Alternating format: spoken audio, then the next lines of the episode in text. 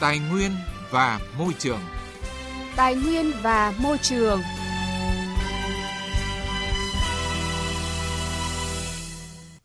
Biên tập viên Quang Huy và Minh Khánh xin kính chào quý vị và các bạn.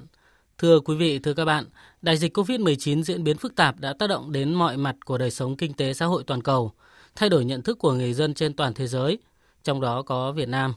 Thực tế này cũng đặt ra yêu cầu về việc thay đổi mô hình sâu sắc, mô hình tăng trưởng hướng đến phát triển bền vững.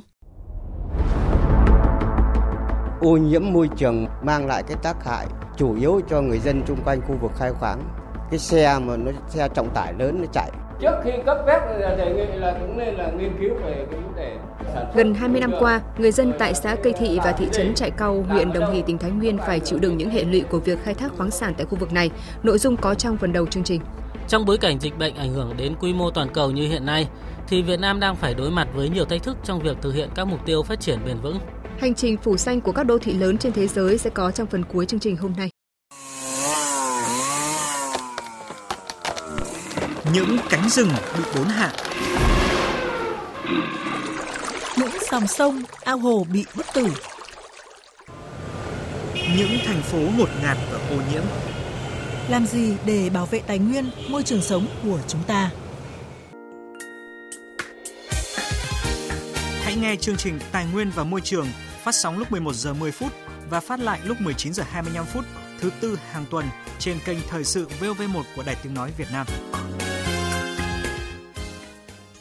Thưa quý vị và các bạn, trước những ảnh hưởng của đại dịch cô vít mười chín tác động đến mọi mặt của đời sống kinh tế xã hội toàn cầu, đòi hỏi phải thay đổi tư duy về mô hình tăng trưởng, hướng đến phát triển bền vững. Việt Nam chủ trương phát triển kinh tế đi đôi với bảo vệ môi trường, đây là tiêu chí hàng đầu. Vì vậy, hàng loạt hệ thống chính sách, thể chế được chính phủ xây dựng và hoàn thiện nhằm phục vụ công tác bảo vệ môi trường. Tuy nhiên, theo đánh giá của các chuyên gia kinh tế và phát triển bền vững, mô hình tăng trưởng kinh tế dựa vào lợi thế của các nguồn tài nguyên thiên nhiên, lao động giá rẻ như hiện nay đã chạm mức giới hạn. Hệ lụy là càng phát triển, càng làm suy giảm, cạn kiệt các nguồn tài nguyên, gây suy thoái ô nhiễm môi trường. Phóng viên Quang Huy ghi nhận thực tế này tại tỉnh Thái Nguyên. Hàng trăm nhà dân bị nứt, đất sụt lún, mất nước, các hồ chứa bùn thải lơ lửng trên đầu. Thậm chí nhiều người dân ở xã Cây Thị và thị trấn Trại Cau, huyện Đồng Hỷ, tỉnh Thái Nguyên đã trở thành nạn nhân của hoạt động khai thác khoáng sản tại khu vực này. Không chỉ làm hư hỏng các tuyến đường giao thông, tình trạng các xe vận chuyển quặng đất đá quá tải trọng cho phép còn khiến nhiều nhà dân tại thị trấn Trại Cau, huyện Đồng Hỷ bị nứt do đất sụt lún, gây ra tình trạng sụt giảm mực nước ngầm và ô nhiễm môi trường nghiêm trọng. Không có giải pháp xử lý triệt để từ chính quyền địa phương, người dân chỉ còn cách ngồi chờ. Ông Nguyễn Đăng Nhật, người dân ở tổ mười lăm thị trấn Trại Cau, huyện Đồng Hỷ, tỉnh Thái Nguyên cho biết. Ô nhiễm môi trường mang lại cái tác hại chủ yếu cho người dân xung quanh khu vực khai khoáng. Cái xe mà nó xe trọng tải lớn nó chạy. Cái thứ hai tức là cái mà hiện nay là cái khu vực mong ấy là nó nó nó ảnh hưởng nó canh là nổ mìn, nó làm cho nứt nhà. Một cái nữa là cái mà hiện nay cái nguồn nước ở xung quanh ấy là nếu như nhà nào mà không dùng nước sạch, nước giếng đào không còn. Trước đây, tại xã Cây Thị và thị trấn Trại Cau có bốn doanh nghiệp đang khai thác khoáng sản gồm mỏ sắt Trại Cau thuộc Công ty Cổ phần Gang thép Thái Nguyên, Công ty Cổ phần Kim Sơn, Công ty Cổ phần Luyện Kim Đen Thái Nguyên, doanh nghiệp tư nhân Anh Thắng. Trong đó, quy mô khai thác của mỏ sắt Trại Cau là lớn nhất cả về chiều rộng, chiều sâu, thời gian khai thác. Ông Đặng Văn Phước, người dân sống ở tổ mười bốn thị trấn Trại Cau cho biết, người dân sinh sống tại tổ mười bốn từ người già đến trẻ nhỏ gần hai mươi năm nay phải hàng ngày chịu đựng cảnh tượng ô nhiễm môi trường do các doanh nghiệp này gây ra. Mặc dù hiện đa số các doanh nghiệp đã dừng hoạt động, nhưng những hậu quả trước đây do các doanh nghiệp này gây ra đến nay vẫn chưa được khắc phục, khiến cuộc sống của người dân gặp rất nhiều khó khăn. Ông Phước nói. Chúng tôi cũng đề nghị với các cái doanh nghiệp ở trên đấy, chúng tôi có cái trao đổi là nếu anh làm để ảnh hưởng đến ruộng đất của nông nghiệp của chúng tôi ấy, là không được.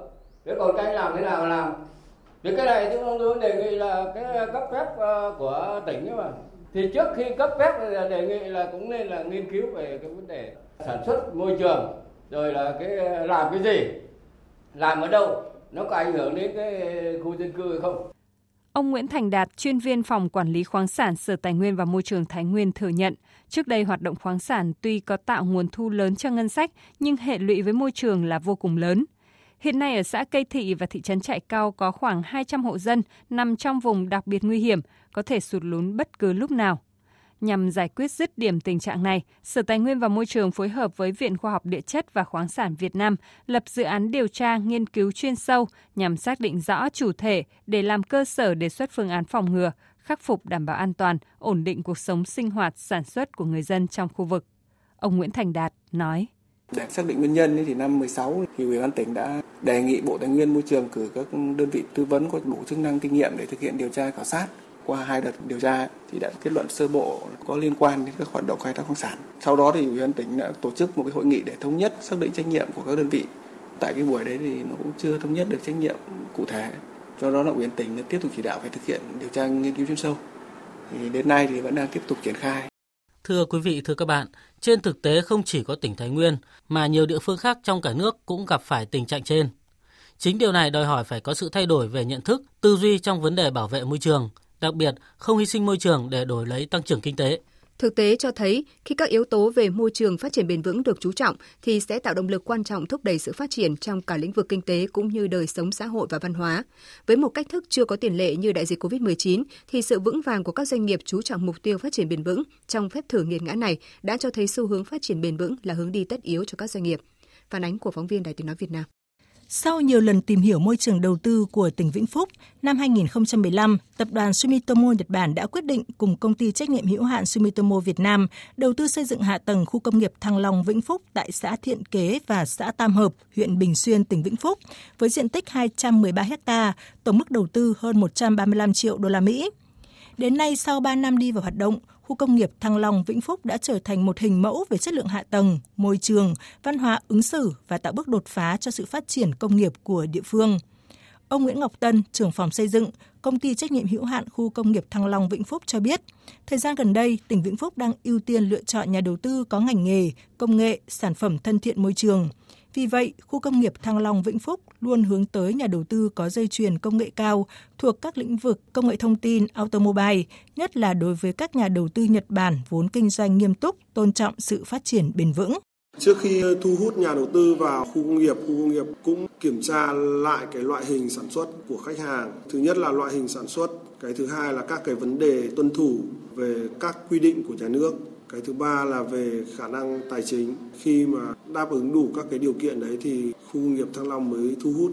Vì là khu công nghiệp này cũng là khu công nghiệp thứ ba và nếu mà thu hút bất kỳ một cái doanh nghiệp nào không đạt yêu cầu thì nó cũng có ảnh hưởng đến cái uy tín của tập đoàn. Nên là toàn bộ các doanh nghiệp đây đảm bảo là xả thải theo đúng nội dung mà đã cam kết với khu công nghiệp Thăng Long. Không chỉ các doanh nghiệp nhận thức được yêu cầu tất yếu của chuyển dịch kinh tế theo hướng phát triển bền vững, Bộ Tài nguyên và Môi trường cũng đã thể chế hóa một số cơ chế chính sách để thúc đẩy phát triển kinh tế bền vững, đặc biệt với Luật Bảo vệ Môi trường năm hai không hai không chính thức có hiệu lực thi hành từ ngày mùng một tháng một năm hai nghìn không trăm hai mươi hai tới đây thì sẽ quy định rõ hơn trách nhiệm của các nhà sản xuất, các công cụ, chính sách kinh tế như thuế tài nguyên, phí bảo vệ môi trường, mua sắm xanh, tín dụng xanh, trái phiếu xanh, phát triển thị trường carbon, phát triển công nghiệp môi trường, dịch vụ môi trường.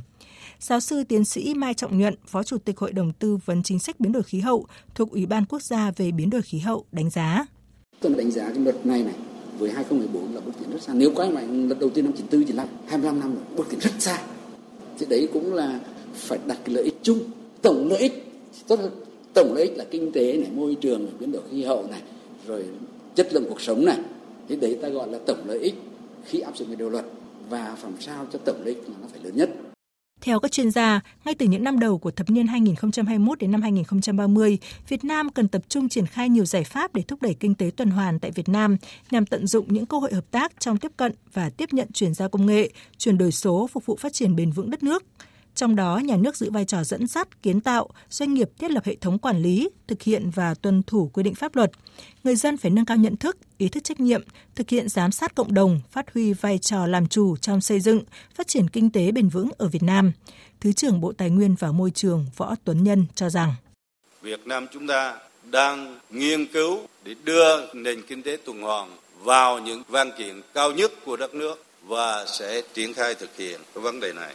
Và nếu như kinh tế sản xuất thông thường thì bắt đầu từ khai thác tài nguyên, sản xuất, tiêu dùng và cuối cùng là thải bỏ. Thì kinh tế tuần hoàn thì hướng đến khôi phục và tái tạo để sản xuất các cái sản phẩm khác. Qua đó tận dụng được nguồn nguyên liệu đã qua sử dụng thay vì phải tiêu tốn các cái chi phí khai thác tài nguyên mới, chi phí xử lý chất thải. Thưa quý vị, thưa các bạn, trong bối cảnh dịch covid mười chín đang có nhiều diễn biến phức tạp như hiện nay, thì việc phát triển bền vững ở Việt Nam đang đứng trước nhiều khó khăn thách thức lớn có tính chất toàn cầu như khủng hoảng tài chính, năng lượng, vấn đề an ninh lương thực, biến đổi khí hậu. Tuy nhiên, Việt Nam vẫn sẽ tiếp tục thực hiện các mục tiêu phát triển bền vững và các cam kết quốc tế thông qua nhiều giải pháp. Bảo vệ môi trường. Hành động hôm nay. Vững bền tương lai.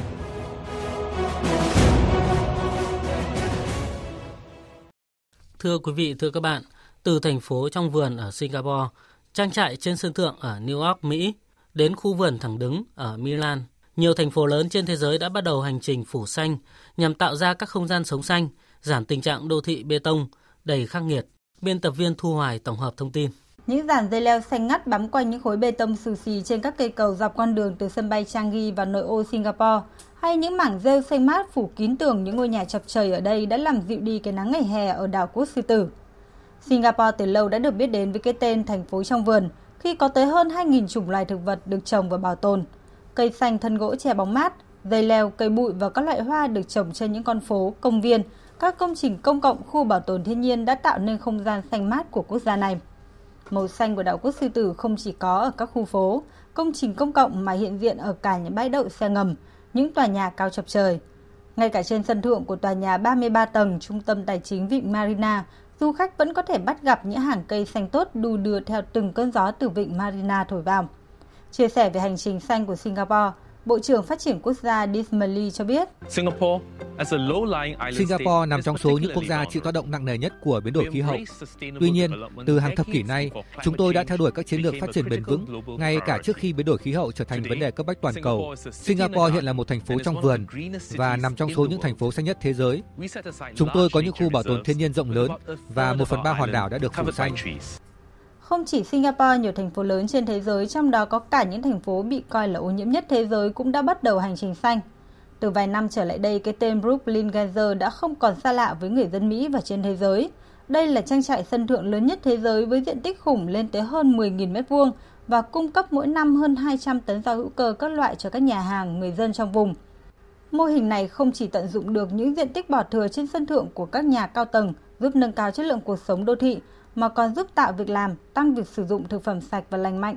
Đồng thời đây còn là nơi giúp mọi người, đặc biệt là các em nhỏ, hiểu hơn về thiên nhiên. Nhiều bạn trẻ cũng tham gia các lớp yoga, tổ chức đám cưới tại đây. Bà Anastasia Komblaskia, một trong những người đồng sáng lập trang trại, chia sẻ. Ý tưởng của chúng tôi khi làm dự án này không chỉ là vì kinh doanh mà còn vì hành tinh và cộng đồng. Chúng tôi tin rằng nông nghiệp đô thị nếu được phát triển một cách bền vững và đúng đắn sẽ giúp bảo vệ các không gian xanh. Các nghiên cứu cho thấy tại những thành phố lớn như New York, Milan hay Singapore, các dự án xanh đã giảm nhiệt độ đáng kể, thậm chí có nơi lên tới ba phẩy sáu độ C vào thời điểm nóng nhất trong ngày. Ngoài ra, theo tiến sĩ Stephanie Mesang thuộc khoa sức khỏe của Đại học Bath, không gian xanh cũng đã được chứng minh là cải thiện sức khỏe và hạnh phúc. Nội dung hành trình phủ xanh của các đô thị lớn trên thế giới cũng đã kết thúc chương trình Tài nguyên và Môi trường hôm nay. Đến đây, biên tập viên Minh Khánh và Quang Huy xin được kính chào quý vị thính giả. Hẹn gặp lại trong các chương trình sau.